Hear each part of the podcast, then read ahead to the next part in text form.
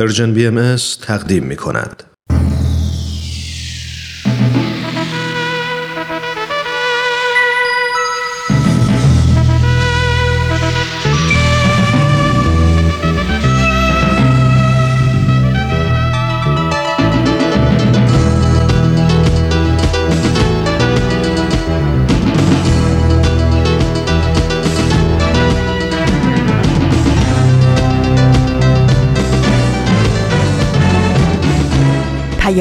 دوست، برنامه‌ای برای تفاهم و پیوند دلها.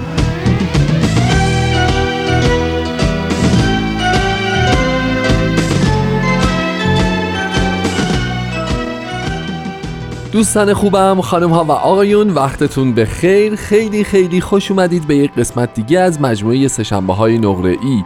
امروز سه‌شنبه بیست و ششم آذر هزار و سیصد و نود و هشت، هفدهم دسامبر دو هزار و نوزده میلادیه و این قسمت دیگری از این مجموعه برنامه است که از رادیو پیام دوست تقدیم شما میشه. از اینکه همراه برنامه خودتون این هفته هم مثل هفته‌های گذشته هستید ازتون تشکر میکنم. به برنامه امروز ما لطفاً توجه بفرمایید.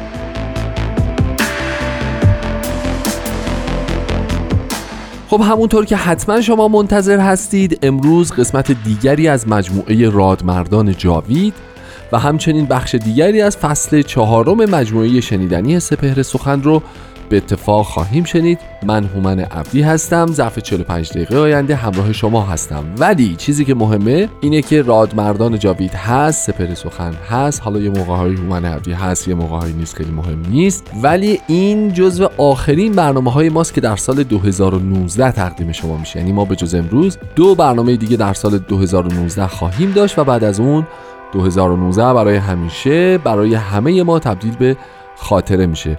واقعا قلباً امیدوارم که خاطره بسیار خوبی از این سال تو ذهن همه ما بمونه.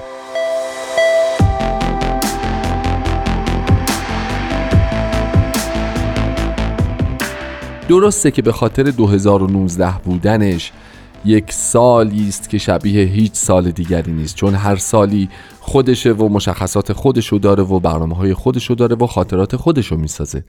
اما خب شما بهتر از من میدونید که دو هزار و نوزده برای بهاییان سراسر عالم طعم و رنگ و بوی خاص دیگری داشت، به خاطر اینکه مصادف بود با دویستمین سالگرد تولد حضرت باب. اگرچه الهاز شمسی وقتی ما این سال رو بررسی میکنیم، ما تا پایان سال هزار و سیصد و نود و هشت همچنان با این مناسبت فرخنده و عزیز همراه خواهیم بود. اگرچه که گاهی وقتا آدم فکر میکنه که حالا چرا نباید در سال آینده این اتفاقات خوب ادامه پیدا بکنه، یا اگر ما به طور اخص امسال توجهمون نسبت به دویستمین سالگرد تولد حضرت باب معطوفه، در سال آینده که میشه دویست و یکمین سال، آیا نباید همین فضا استمرار پیدا بکنه؟ حقیقت اینه که چرا استمرار پیدا میکنه و میکنه و همینطور در طی سنوات و سالیان متمادی انشاءالله با ما خواهد بود. ولی خب این اعداد به قول معروف یک بهانه‌ایه که ما توجه بیشتری نسبت به اون اتفاقات معطوف بکنیم. با خودم فکر میکردم که این المان دویستمین سالگرد میتونه چه مزایای دیگری رو برای هر کدوم از ما داشته باشه، یا میتونه چه اتفاقات دیگری رو در درون خود ما و زندگی ما رقم بزنه. شاید یکی از چیزهایی که آدم به ذهنش میرسه همزمان با اینکه میشنویم دویستمین سالگرد تولد حضرت باب داره در سراسر عالم گرامی داشته میشه و جشن و بزرگداشت به خاطرش برگزار میشه، یادآوری اتفاقاتی باشه که در اون سالها توسط مؤمنین جانبرکف، شجاع، دیگه چی بگیم، فهمیده، بعد اسمشون رو بذاریم، فهمیده رو به این معنا مستفاد بکنید لطفاً، که درک کردن که حقیقت اون ظهور چیه و فهمیدن که تو چه مقطعی از زمان قرار دارن و فهمیدن که نیاز اون روز در واقع چه چیزهایی میتونه باشه. راجع به این بعداً با هم دیگه صحبت خواهیم کردیم که وقتی ما حوادث و اون سالهای مربوط به دوران حضرت باب، مربوط به حضرت اعلی رو مرور میکنیم، ناخودآگاه فکر میکنم یه حسی در درون ما باعث میشه که خود امروز خودمون رو با اون روز اون آدم‌ها مقایسه می‌کنیم، ناخودآگاه بررسی می‌کنیم که اونها چه کارهایی کردن، اونها چقدر برای پیشرفت این آیین و این نگرش و این اندیشه تلاش کردن و از چه چیزهایی مایه گذاشتن و معادل سازی می‌کنیم با امروز خودمون رو بررسی می‌کنیم که ما کجاییم، ما داریم چی کار می‌کنیم و ما چقدر وقت و نیرو و انرژی می‌ذاریم و از همه مهمتر چه مجموعه اقداماتی رو انجام میدیم که نیاز روز این ماجرا باشه. میدونید که میگن هر چیزی بالاخره یه روزای کهنه میشه، حتی نظم. جالبه، حتی نظمم یه روزی کهنه میشه و بعد اون نظم مورد بازنگری قرار بگیره. نکته خاص دیانت حضرت باب شاید این بود که به همه ما آموزش دادن که حواسمون جمع باشه که میتونیم هر چیزی رو مورد بازنگری قرار بدیم، حتی نظمی که در اون زمان سالهای سال بود در جهان برقرار بود و داشت کارشو میکرد و میبینیم که هنوزم که هنوز آثار و بقایاش در دنیا مونده و میبینیم که چطور دیگه کار نمیکنه و میبینیم که چطور از حیز انتفاع خارج شده و حالا باید به این فکر بکنیم که این نظم جدید چگونه باید گسترش پیدا بکنه، چگونه باید جای خالی اون المانهایی که در نظم قبلی دیده نشده رو پر بکنه و و و و و خب بحث و صحبت در این مورد زیاده و وقت ما خیلی محدود. ازتون دعوت میکنم که یک قسمت دیگه از مجموعه راد مردان جاوید رو به اتفاق بشنویم. در ادامه برنامه باز راجع به این قضایا با همدیگه همفکری خواهیم کرد.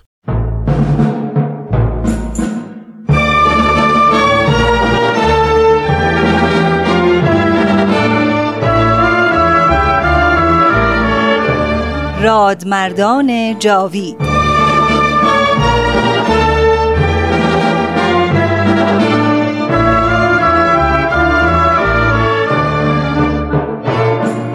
و اما در این ظهور ازهر و سلطنت عظما جمعی از علمای راشدین و فضلای کاملین و فقهای بالغین از کأس قرب و وصال مرزوق شدند و به عنایت عظما فائز گشتند و از کون و امکان در سبیل جانان گذشتند.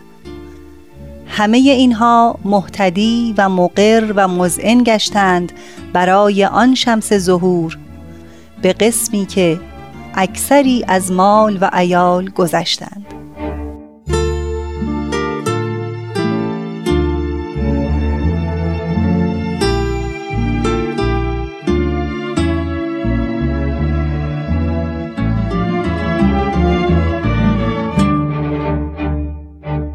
همراهان گرامی رادیو پیام دوست، درود بر شما. امیدوارم سلامت و شاد باشید و هفته‌ای پر از موفقیت رو گذرونده باشید.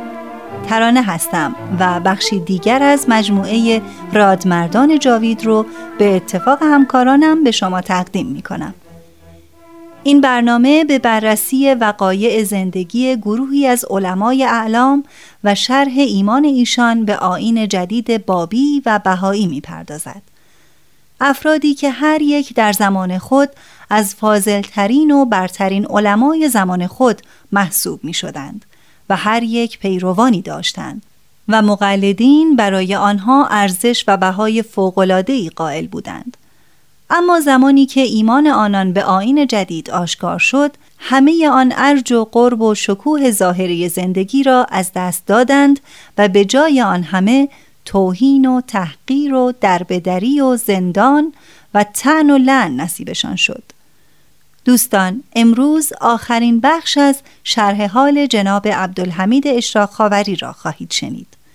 لطفاً در ادامه برنامه با ما همراه باشید.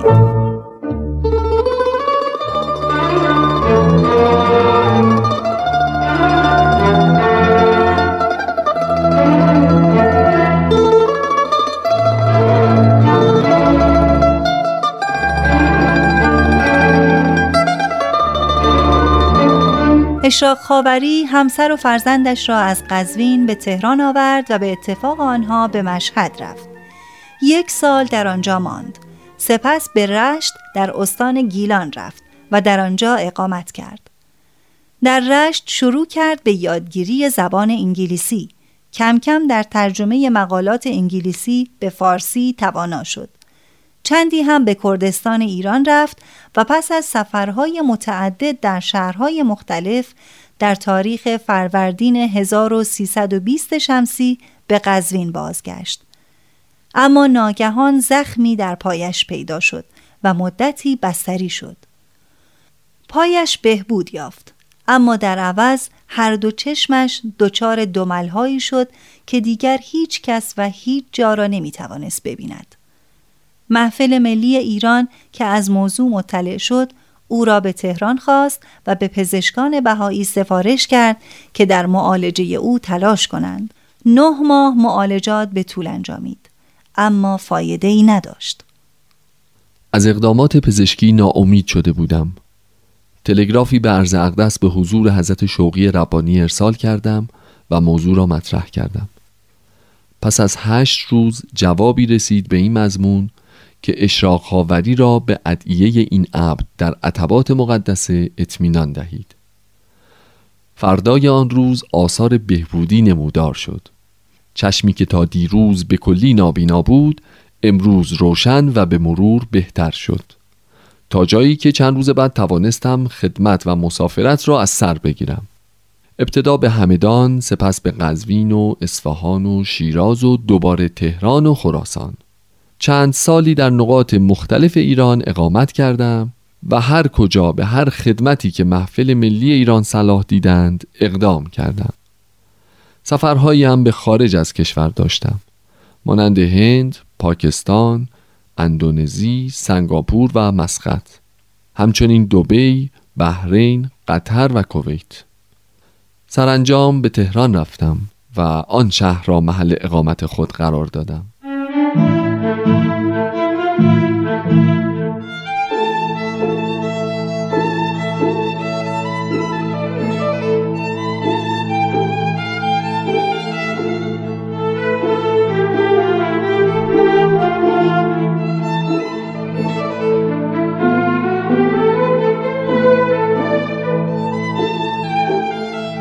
اشراق خاوری در تهران به تألیف کتب و رسالات مشغول شد. عزیزالله سلیمانی می نویسد: در هنگام اقامتش در تهران چند سفر به خارج از کشور کرد. کشورهای اروپایی مانند آلمان، انگلستان و ایتالیا و همچنین جده و بیروت و اراضی مقدسه. در سال هزار و سیصد و سی و یک شمسی هنگام اقامت در مشهد مجدداً بیماری چشمش عود کرد. در این بین نور الله شهیدیان که در نیشابور مدیر داروخانه رضوان بود با همسرش به مشهد آمد. آنها در صدد بودند تا برای زیارت به اراضی مقدسه بهایی مشرف شوند. روزی شهیدیان به دیدار اشراق خاوری رفت و وقتی چشمان مجروح او را دید سوابق بیماری را از او جویا شد. روز بعد دوباره نزد اشراق خاوری آمد. دیشب با خانم درباره شما مشورت کردیم. بهتر دیدیم که از زیارت ارض اقدس منصرف شویم و مخارج این سفر را برای معالجه چشم شما اختصاص دهیم. این نهایت لطف شماست، اما لطفاً این مطالب را با محفل روحانی مشهد در میان بگذارید. شهیدیان موضوع را با محفل مشهد مطرح کرد. آن مجمع هم از این عمل جوانمردانه تقدیر کرد و جریان را به محفل ملی ایران اطلاع داد. شهیدیان هم مبلغ پنج هزار تومان تقدیم کرد. این امر سبب مداوای چشم او شد.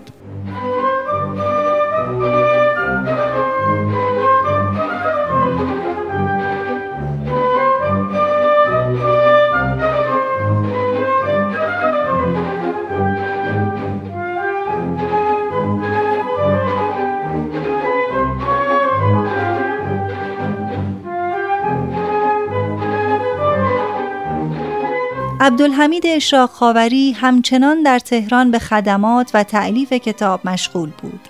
یک بار چند شب قبل از نوروز هزار و سیصد و پنجاه و یک شمسی خوابی می‌بیند و جریان آن را برای دوستان و خانواده خود نقل می‌کند.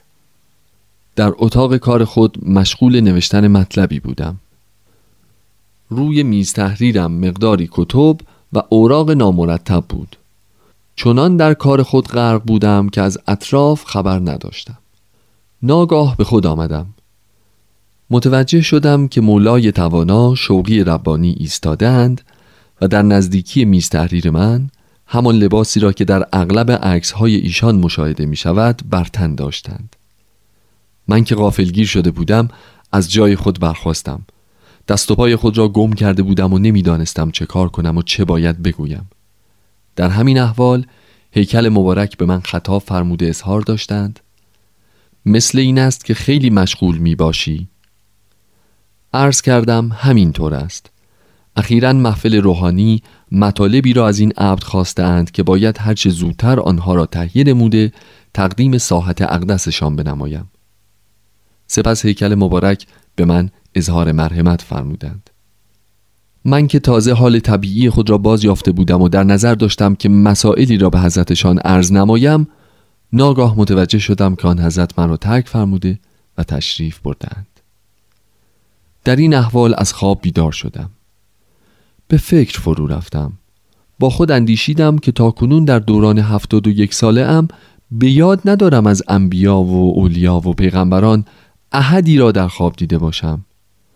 پس چطور است که بدون مقدمه برای اولین بار حضرت شوقی ربانی را در خواب دیدم و تاکنون هرچه راجع به این موضوع تفکر نموده ام راه به جایی نبردم. حالا منتظر هستم تا ببینم چه اتفاقی روی خواهد داد.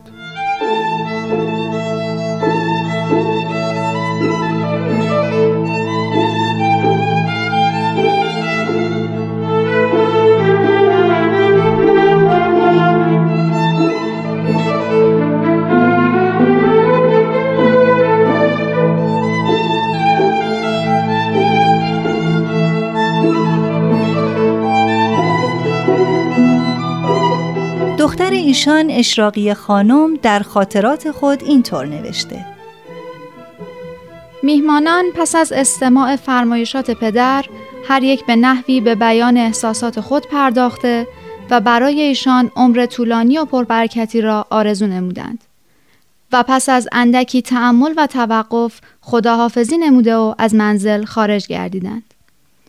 حدود چهار ماه از این جریان سپری شد. روزی در اوائل شب و مطابق معمول عده‌ای از شاگردان کلاس‌های ایشان برای ملاقات به منزل ما آمدند و در سرسرای منزل در نزدیکی میز ناهارخوری نشستند. پدر هم به عادت همیشگی در کنار میز روی صندلی خود قرار گرفتند و پس از گفتگوی متفرقه ایشان بنا به مناسبتی جریان خواب عجیبی که اخیراً برای بار دوم دیده بودند برای میهمانان بیان فرمودند. من دو شب پیش خوابی مشابه خواب چهار ماه پیش دیدم. در عالم خواب در همان اتاق خود مشغول نوشتن بودم و مطالبی را با سرعت و عجله بر روی کاغذ می آوردم. در همین موقع در اتاق باز شد و با کمال تعجب هیکل مبارک حضرت شوقی ربانی را مانند خواب قبلی در حالی که در آستانه در قرار داشتند مشاهده کردم. من با مشاهده ایشان از جای خود بلند شده و تعظیم نمودم. در این حال حضرتشان به من نزدیک گردیده و در حالی که دست مبارکشان را برای گرفتن دست من دراز فرموده بودند خطاب به من فرمودند: تو دیگر خسته شده ای، بیا با هم برویم. و من هم بلا اراده به دنبال ایشان رهسپار گشتم، ولی وقتی که در آستانه در قرار گرفتم ناگهان از خواب بیدار شدم. چون نزدیکی های صبح بود از بستر خارج شده وضو گرفتم و پس از تلاوت نماز و الواح به فکر فرو رفتم و درباره این دو خواب مشابه خود متحیر شدم. مدتی در این باره اندیشیدم و بالاخره به این فکر رسیدم که شاید ایام زندگی من به پایان رسیده و باید برای سفر آخرت خود را آماده نمایم. حالا هم منتظرم تا ببینم امشب چه اتفاقی خواهد افتاد.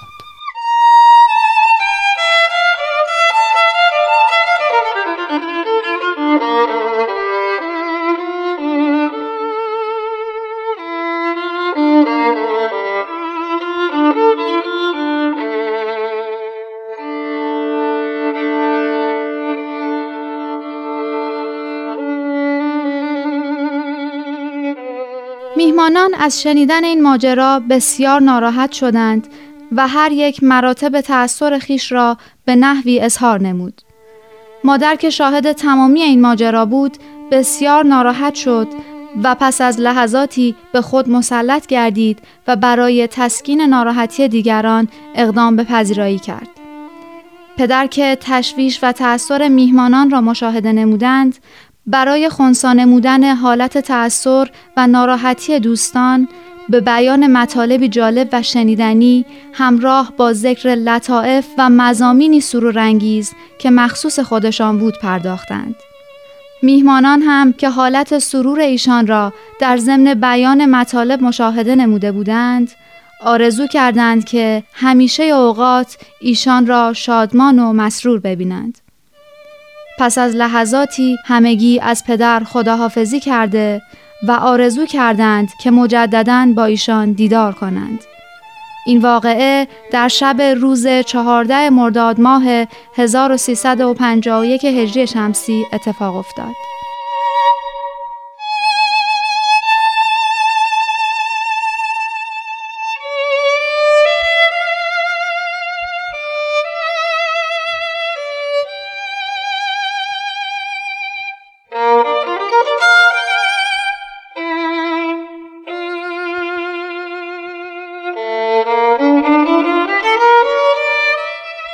صبح روز پانزدهم مرداد عبدالحمید اشراق خاوری از خواب بیدار شد. به سختی نفس می‌کشید. با وجود اقدامات سریعی که انجام شد، تنها پس از یک ساعت از دنیا رفت. برای تشییع جنازه‌اش جماعت انبوهی از دوستانش جمع شدند و او را با احترامی شایسته به خاک سپردند. عبدالحمید اشراق خاوری مدت هفتاد سال زندگی کرد. در مدت حیات پربارش آثار و کتاب‌های بسیاری تألیف کرد.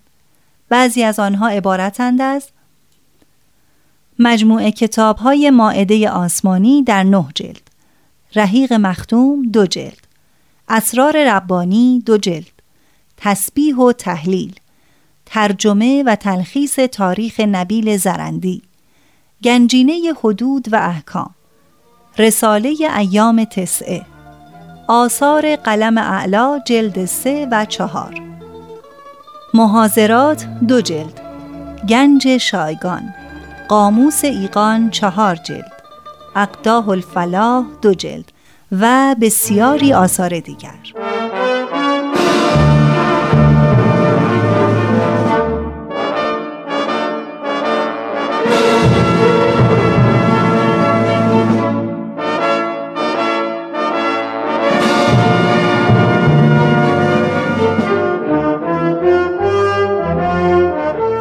دوستان عزیز، به پایان شرح حال جناب عبدالحمید اشراق خاوری رسیدیم.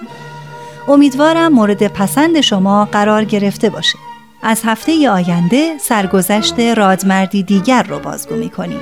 تا برنامه بعد، بدرود.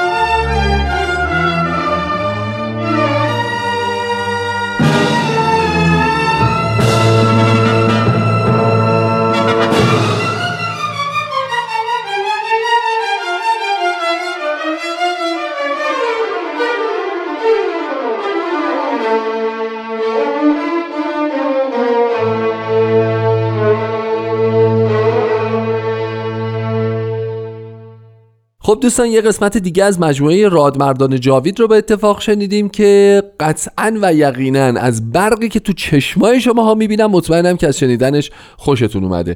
این از ثمرات دنیای جدیده ها. آدم یه برنامه رادیویی میشنوه ولی چشماش توش برق میفته، بعد یه آدم دیگه اونور کره زمین از پشت رادیو تو چشمای ما رو میتونه ببینه. خیلی اصلا این پیشرفت تکنولوژی، این دنیای جدید اصلا چیز عجیبی شده واقعا.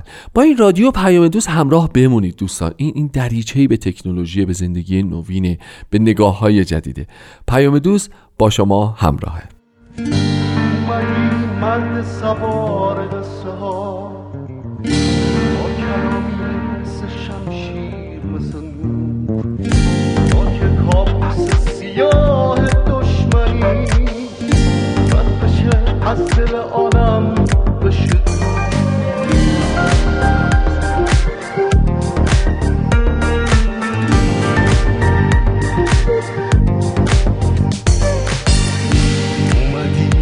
بار ابری که تو رو خیلی ها وقت سحر ندیدنت، خیلی ها پشت حجاب نفسشون گم شدن از خبر رسیدنت. توی آرامش دنیا، توی قرنای اخیر، توی مژده جلوس پادشاه بی‌نظیر، به سرزمین تازه، توی دروازه نور، توی خالق مسیح، تو جاده های امور.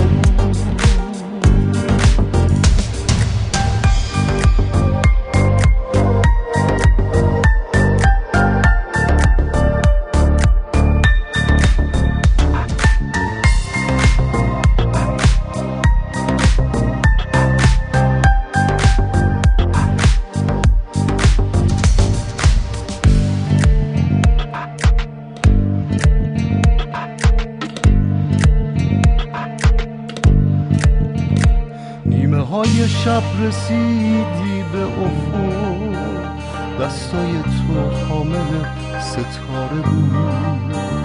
توی شور زار بی درخت ما، دست بارونی تو یه چاره بود. حالا بعد این همه سال نفست زندگی بخش دلای مرده است.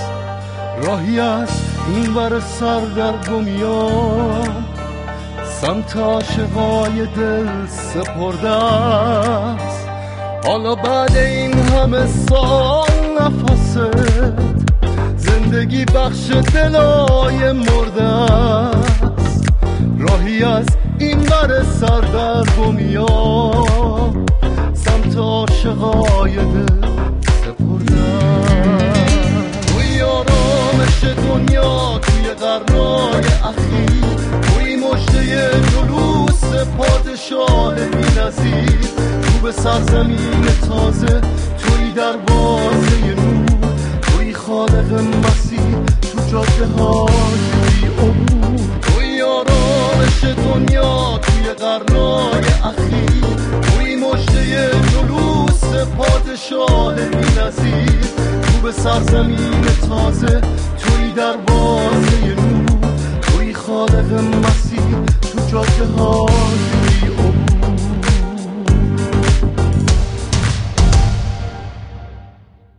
خب ما داشتیم در مورد دویستمین سالگرد تولد حضرت باب، مبشر دیانت بهایی و شارع دیانت بابی صحبت می‌کردیم. راجع به این صحبت کردیم که ایشون به ما آموختند که همیشه متوجه این باشیم که میتوان نگاه نوعی به هر چیزی که ما فکر می‌کنیم اصله و قطعیه و به قول خودمونی مولا درزش نمیره بندازیم. نظم جهانی در زمانی که حضرت باب ظهور کردن و خب ما میدونیم که چقدر مردمان اون زمان تشنه این ظهور بودن و چقدر آدم‌ها چشم انتظار بودن، دعا میکردن و منتظر بودن و همینطور سالهای بعد چقدر انسان‌هایی که هنوز پی به مقام ایشون نبرده بودن دعا میکردن برای اینکه یک ظهور جدیدی واقع بشه طبق وعود الهیه و فضای عالم فضای بهتری و رنگ و بوی دیگری بگیره. خب با همه اینها رو میدونیم، ولی جالبه که بعد از حتی دویست سال میبینیم که هنوز خب ادعای خیلی زیادی هستن که ایشون رو نشناختن و پی به ماهیت وجودیشون نبردن، با آثارشون آشنا نشدن و اندیشه هاشون رو هنوز کشف نکردن. ولی نکته‌ای که وجود داره اینه که اونهایی که معتقد هستند که این موهبت نصیبشون شده که با ایشون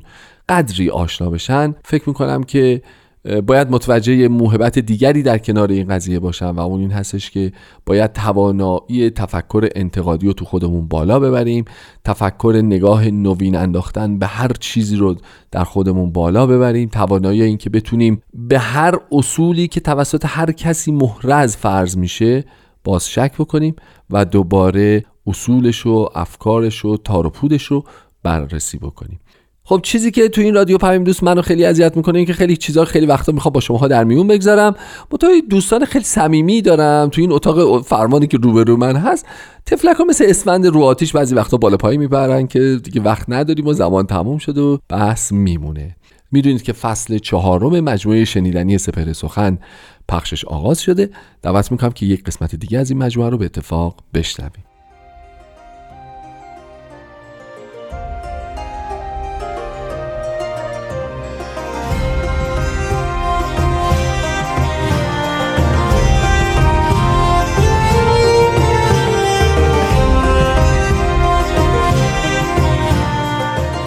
سپهر سخن فصل چهارم.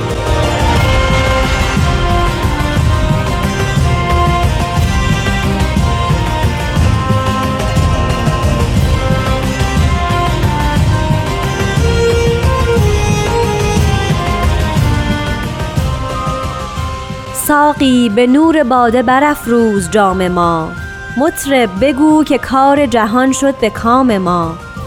ما در پیاله عکس رخ یار دیده ایم، ای بی خبر ز لذت شرب مدام ما.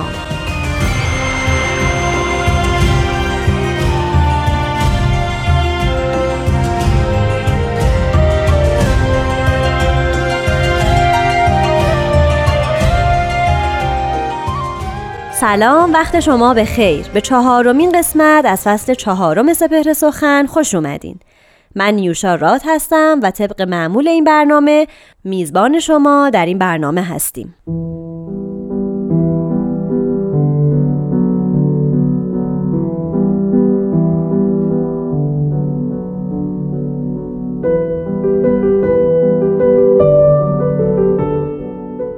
حضرت ولی امرالله میفرمایند مقصد خداوند چیزی جز این نیست که از طریقی که فقط خود میداند عصر بزرگ و زرینی را آغاز کند و جهان را از شر درد و رنج و جنگ و ستیز برهاند. اوضاع جهان در این ایام بسی تاریک است، اما آینده دورش چنان پرتو افشان است که اینک تصویرش در این زمان بر صفحه دیدگان ما هرگز نقش نبندد.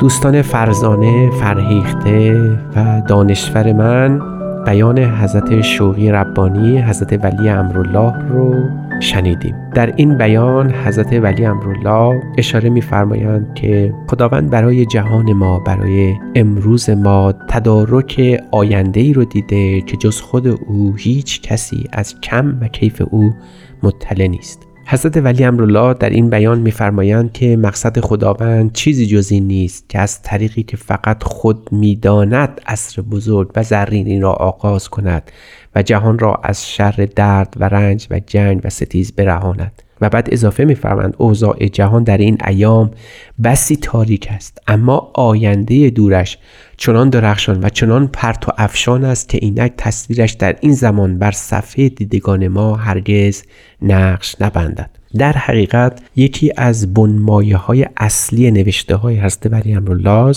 اعتماد بخشی بهائیان عالم بلکه تمام مردم جهان است به این حقیقت که روزگار ما در میان دو قطب قرار داره. از سوی قطبی است که امروز از اوضاع تاریک امروز می‌بینیم و از سوی دیگه قطب بزرگی است از آینده درخشان همین همین عالم منحک در شهوات. حضرت ولی امرالله می‌فهمند که یک فرد بهایی باید هر دو رو لحاظ قرار بده. هر دو وجود دارن. از سوی با جهانی روبرو هستیم که اگر بخواهیم توصیفش بکنیم شاید بهترین وضع او همان تاریک بودن اوست. ظلمتن در ظلمتی است در او وجود داره. جهان ما بسیار سیاه و تباهه. اگر بخوایم با میزان الهی به سراغ اون بریم، در لابلای، در گوشه گوشه، در اکناف و اقطار عالم ما شاهد فروپاشی همه آنچه را که هویت انسانی است هستیم. میبینیم که چگونه انسان از انسان بودن خودش خارج شده، به سمت و سوی میره که جز ددمنشی، جز فرو رفتن در وادیهای نزول و درکات پستی و فرومایگی دیگه چیز دیگری از او باقی نمونده.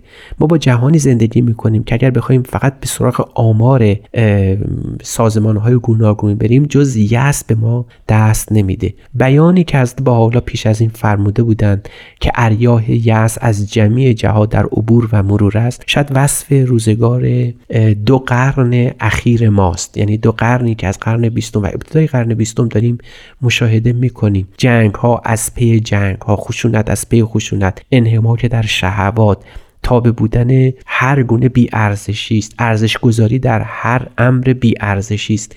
اینها چیزایی است که درد و رنج و جنگ و ستیز و وجود داره. این سیاهی است. خب این سیاهی جز نومیدی برای ما برمغان نخواهد آورد. دقیقاً در همین عرصه هست، درست در همین جاست که انسان از خود، خدا و جامعه نومیده. حضرت ولی امرالله می‌فرمایند شاید بهترین وظیفه همین باشه که نگاه امیدوار به آینده جهان داشت. یعنی اینکه خدا قرار است از همین از همین ویرانه قرار است یک عمارت بسیار پرشکوهی رو برای ما بیافرینه. به تعبیر حضرت ولی امرالله از این قرن ما رو به عصر بزرگ و زرینی برسونه. حضرت ولی امرالله می‌فهمن خب این شاید با بسیاری از امور عقلی و استدلال‌های نقلی ما شاید سازگار نباشه، اما می‌فهمن که یک فرد بهایی باید مطمئن باشه که خداوند قصد داره که از اینجا، از این قطب ما رو به قطب دیگر برسونه. و بعد نه تنها حضرت ولی امرالله به توصیف این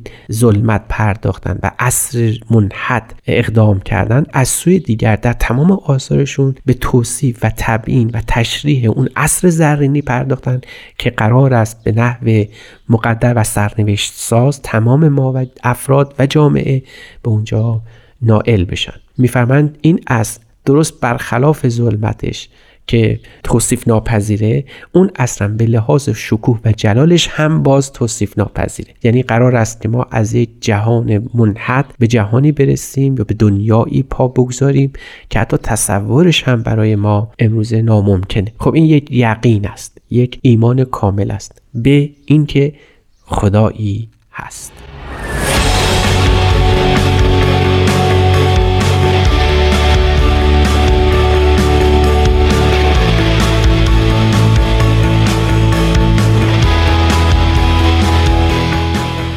شنوندگان عزیز، بیان حضرت شوقی ربانی، حضرت ولی امرالله، مبین آیات امر بهایی، آیین بهایی رو شنیدید. توصیف از دو دنیاست. دنیایی که اینک در اون زندگی می‌کنیم و پر از جنگ و رنج و درد و ستیز است و دنیایی که قرار است از همین رنج‌ها و جنگ‌ها به اون برسیم که عصر زرین و بزرگی است برای حیات انسانی. ما آنچه که بعدا در آثار حضرت ولی امرالله به عنوان عصر ذهبی می‌شناسیم، تصویری است از جهانی که باید در آینده به اون برسیم. ما می‌دانیم که حضرت ولی امرالله در توقیعات خودشون، مخصوصا در توقیع معروف The Promised Day Is Come، یعنی قد ظهر یوم المیعاد، یعنی روز موعود فرا رسید، که در سال هزار و نهصد و چهل و یک نوشته شد، به توصیف دقیقی از مبدأ و مقصدی که ما قرار است در پیش داشته باشیم و از آنجا به جای دیگری برسیم ارائه فرمودند. در این توقیع حضرت ولی امرالله که در سال هزار و نهصد و چهل و یک نوشته شده، یعنی در بحبوحه جنگ جهانی دوم، صریحاً اشاره می‌فرمایند که چرا جهان ما سیه است و تاریک، چرا ظلمت اندر ظلمت است؟ در اونجا جواب بسیار ساده اما عمیقی دادن و اون این است که جهان غافل ماند، بی التفات ماند. میفهمند که دنیای معاصر ما از اجابت ندای حضرت بهاءالله خودش رو غافل کرد، خودش رو محروم ساخت. به عبارت دیگه ندیده گرفت یگانه ندایی رو که میتوانست نجات عالم باشه. به همین خاطر است که شاهد جنگ ها و نبرد های بی حاصل بودیم. هنوز هم همین ماجرا ادامه داره. یعنی اگر باز هم بی توجه بمانیم نسبت به ندای حضرت بهاءالله، باز هم همین ادامه خواهد داشت و یگانه نجاتش این است که به همون ندا توجه بشه. حضرت ولی امرالله میفرمایند که فرد بهایی ایقان داره به این حقیقت که خداوند قرار است که به نحوی که اسباب غیبی نامگذاریم یا به نحوی که ید غیبی بشماریم، ما را از اینجا به اون عصر زرین برسونه. راه او، تکیهگاه فرد بهایی در چنین ایمانی البته جز آثار حضرت بهاءالله و تبیینات حضرت عبدالبها نخواهد بود. از این روز که حضرت ولی امرالله در یک اقدام جانانه و قهرمانانه خودشون سعی کردند که همین کلمات الهی حداقل به دو زبان انگلیسی و فارسی به دست اهل بها برسه. چون مخاطب حضرت ولی امرالله مخاطب عام در شرق و غرب عالم بود، حضرت ولی امرالله بسیاری از آثار حضرت بهاءالله رو به زبان انگلیسی ترجمه کردند که ما در جای دیگری در همین سلسله برنامه‌ها به اون اشاراتی خواهیم داشت. اما می‌خواهم عرض کنم که در این بیانی که امروز خواندیم که ندای به اهل عالم هست، این ندا از طریق کلام حضرت بهاءالله صورت گرفته و رفتن از ظلمت به نور که همیشه وظیفه همه پیامبران خدا بوده که یخرجهم من الظلمات الی النور که کلید واژه قرآنی است، این جز از طریق مظهر ظهور و بیانات او صورت نمیگیره. به عبارت دیگه اگر ما بتوانیم این عصر ظلمت و تاریک و سخت رو به مدد فهم آیات الهی درک کنیم، وقت میتونیم به مدد همین فهم هم به سوی اون آینده درخشان و زرین و عصر ذهبی خودمون گام برداریم.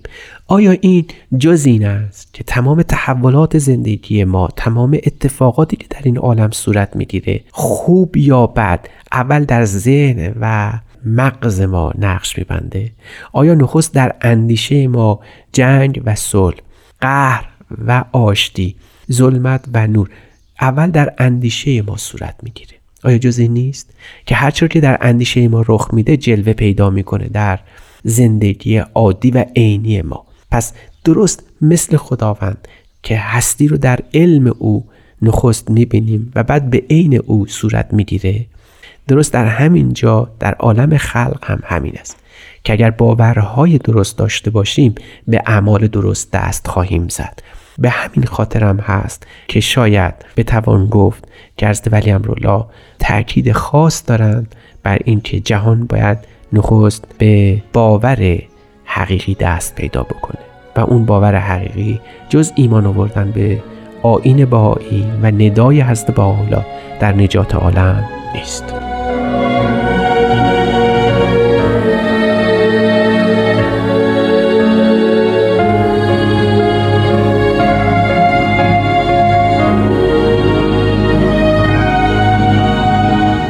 دوستان عزیز، سپهر سخن این هفته رو هم شنیدین. تا هفته بعد شاد و سلامت باشید و خدا نگهدار.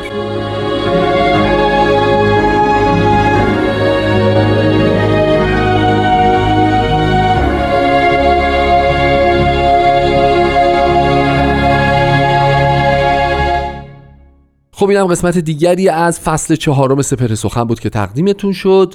ما به بهانه برنامه امروز یک بار دیگه به عظمت دویستمین سالگرد تولد حضرت باب فکر کردیم، به اینکه مؤمنین اولیه ایشون در اون زمان چه کارهایی کردن و ما امروز برای پیشبرد امر ایشون چه کارهایی میتونیم بکنیم. اگر ما مدعی هستیم که ایشون رو شناختیم و با آثارشون آشنا هستیم، چه وظایفی منطبق بر نیازهای روز دنیا اکنون بر عهده ماست؟ راجع به این صحبت کردیم که چطور میتونیم کمک بکنیم که دیگران هم از این دریای بیکران بهره‌مند بشن و با این شخصیت و تأثیری که تو ابعاد مختلف زندگی ما گذاشتن آشنا بشن. راجع به این صحبت کردیم که چقدر خوبه که بتونیم همیشه نگاه نو به مسائل مختلف جهان داشته باشیم و راهکارهای جدیدی رو برای هر اتفاقی تو زندگی بتونیم که داشته باشیم و پیشنهاد بدیم. نو بحث نو اینقدر به میون اومد، پیشا پیش سال نو میلادی هم بعد یواش یواش دیگه تدارک ببینیم و بهتون تبریک بگیم. ما دو برنامه دیگه در دو هفته آینده تقدیم حضورتون خواهیم کرد در سال دو هزار و نوزده و با این سال به یاد ماندنی در نهایت خداحافظی خواهیم کرد، کاری که الان با شما عزیزان به یاد ماندنی هم انجام خواهیم داد. تا هفته آینده خدا نگهدارتون باشه.